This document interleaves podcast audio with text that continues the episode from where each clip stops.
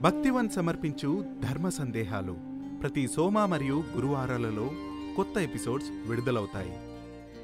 శుభమస్తు. శ్రీ గురుభ్యో నమ. ఆగ్రహం నిగ్రహం లేని వ్యక్తులకు వస్తుంది. క్రోధము తపముంజరచును అంటే ఒక చాటు కవి. కోపం మనం చేసిన పుణ్యబలాన్ని నాశనం చేస్తుంది. నిర్వీర్యం చేస్తుంది. అసహనంతో ఆగ్రహంతో ఆడిన మాట శూలమై శరాఘాతమై మనకు అధపతనానికి దారి చూపుతుంది. ఇలాంటి నేపథ్యంలో ఒక్కొక్కసారి కదాచిత్ తల్లిదండ్రులు కోపంతో పిల్లలను తిడతారు దూషిస్తారు. అలాంటి మాటలు పిల్లలకు తాకుతాయా? అంటే తాకుతాయి అని అంటుంది శాస్త్రం. ఊరికే అన్నా కూడా ఆ మాటకు ఓ ప్రయోజనం ఉంటుంది. ప్రేమతో వాత్సల్యంతో అన్న ఆ తల్లిదండ్రులు అడ్డెడ్డే నేను కాదులే అని నాలిక కరచుకొని మళ్ళీ అక్కును చేర్చుకుంటే అన్న మాట మళ్ళీ వెనక్కి రాదుగా. ఉప్పు పొరపాటుగా పదార్థంలో ఎక్కువగా వేశాం. ఉప్పు గుణం ఉప్పు చూపుతుంది. ఆనక అరెరే అని చెప్పేసి తీసేద్దామంటే రాదుగా. అలాగే నోట జారిన మాట ధనుస్సు విడిచిన అమ్ము కాలు కదిపిన గుర్రం వెనక్కి రావు అని నీతివాక్య ప్రమాణం.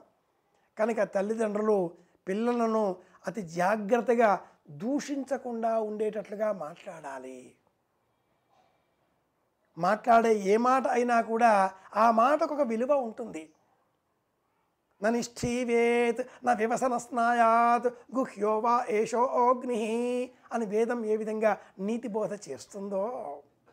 అలాగే వినే వాక్యాలు కూడా నిందా వాక్యాలు కాకూడదు అని వేదం చెబుతుంది. వైదిక మార్గాన్ని అనుసరించే సనాతన మార్గాన్ని అభిలషించే వారందరికీ కూడా ఒక్క మనవి ఏంటంటే పొరపాటుగా కూడా పిల్లలను దూషించకండి. వాళ్ళను దూషిస్తే ముందు ఇబ్బంది కలిగేది మీకే.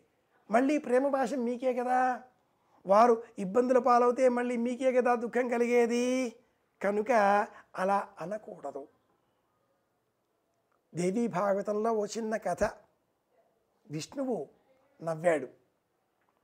మహాలక్ష్మి ఎందుకు నవ్వారు? అడిగింది. ఆయన చెప్పలేదు. ఆవిడకు అనుమానం వేసింది. కృష్ణావతారంలో ఏ రసరమ్య ఘట్టాలను తలుచుకుని నవ్వుతున్నారా అని మనసులో అనుకుని నవ్వే ఈ తల తెగి పడిపోవుగాక అని అనుకుంది.